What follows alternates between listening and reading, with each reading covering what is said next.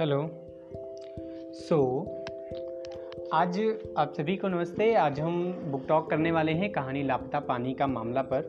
इस कहानी को लिखा है सालनी श्रीनिवासन ने और चित्रांकन उपा मान्यु भट्टाचार्य ने किया है। जरा सोचिए क्या होगा यदि एक दिन के लिए भी आपके आसपास के नलों से पानी आना बंद हो जाए तो आप क्या करेंगे? इस कहानी में एक लड़की जिसका नाम रंज है उसके गाँव का तालाब सूख चुका था। सूख जाता है, रंज सोच में पड़ जाती है कि तालाब का सारा पानी कहाँ चला गया। रंज को रहस्य सुलझाना बहुत पसंद है।